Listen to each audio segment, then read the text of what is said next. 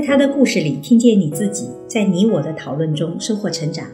你好呀，我是沈一斐。那今天呢，我想跟你聊一聊人在困境中如何做选择的问题。昨天我们一起听了家政阿姨梦云北漂的故事。啊，听完这个故事以后啊，我其实每次听这样的故事，我都会觉得很多女性其实，在人生的夹缝中，真是非常坚强的在成长。其实我们女性在成长的道路上，其实要跨过的荆棘啊，其实真的是比男性要更多的。但是真的有非常多坚强的女性，用她们自己的执着以及这种勤劳，闯出一条路来啊！我觉得经常让我很感动。啊，但是听这个故事的时候，我突然想到另外一个人，余秀华。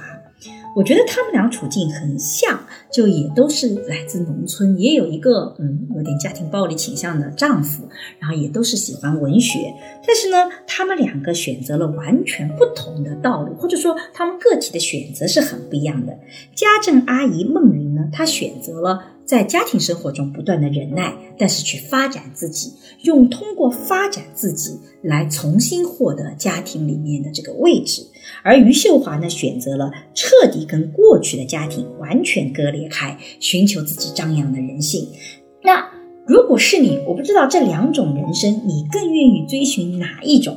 啊，欢迎在音频下方写下你的想法，我们一起来讨论。啊，是余秀华的人生，还是孟云的人生？是会觉得让你觉得更符合你的选择和倾向，更符合你的觉得应该做的事情？我很想听听你的想法。那我自己是觉得两种选择啊，其实是。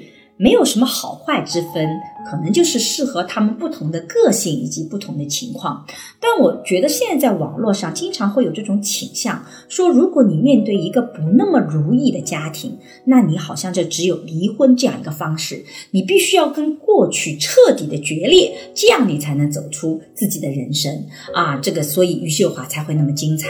但是实际上我们在研究里发现，不是所有的人都能成为余秀华的。其实很多年以前，那这个鲁迅就讨论过，娜拉出走以后怎么办？如果在你身边没有好的支持体系，没有好的发展的平台，其实你只是决裂或出走是解决不了问题的。很多时候，我们个人的才气可能也无法支撑我们到另外一个更高的高度。余秀华也是有一定的成名、有一定的经济基础以后，才能回去再离婚的。绝大部分的女性可能都像孟云一样，可能我们。并不足以让我们支撑到我们完全可以跟自己所有的家庭所决裂的，所以我觉得你在做决策的时候，其实是要想清楚你要的是什么，你拥有哪些不同的资源，什么样的决策对你是最佳的。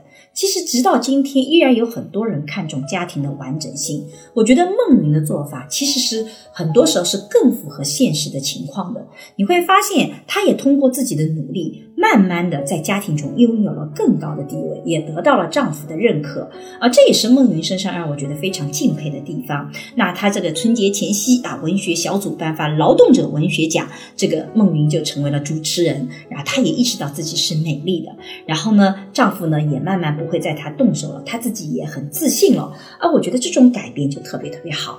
我们网上经常有一种劝离不劝和的倾向，好像你分手了以后就是一个独立的女性。但是我个人觉得，像孟云这样子也是一种现代女性的形象。其实我们是不见得一定是要跟过去决裂才能找到自己新的人生。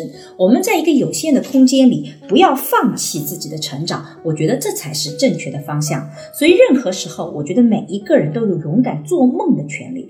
任何时候，我们都不应该放弃我们自己的成长。但是不放弃成长，持续的进步。并不意味着一定要跟过去决裂，也并不意味着要跟身边的人决裂。其实我们是有很多种方法去赢得别人的尊敬的。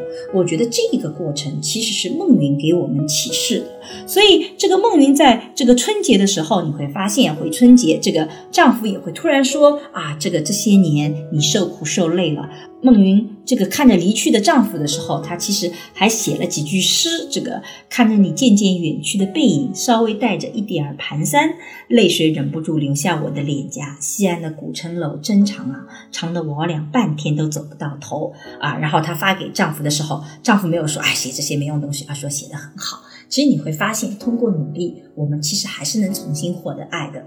所以呢，这就是我讲这个从甘肃农村到北京后，家政阿姨也有自己梦这期故事的看法。我其实是觉得每一种梦，可能每一种坚持都它有它的价值，咱们不能被网上这种老劝离的风潮给带动了，觉得好像离婚就一定是独立，有的时候不离婚，重新寻找自己的方向，也是一种。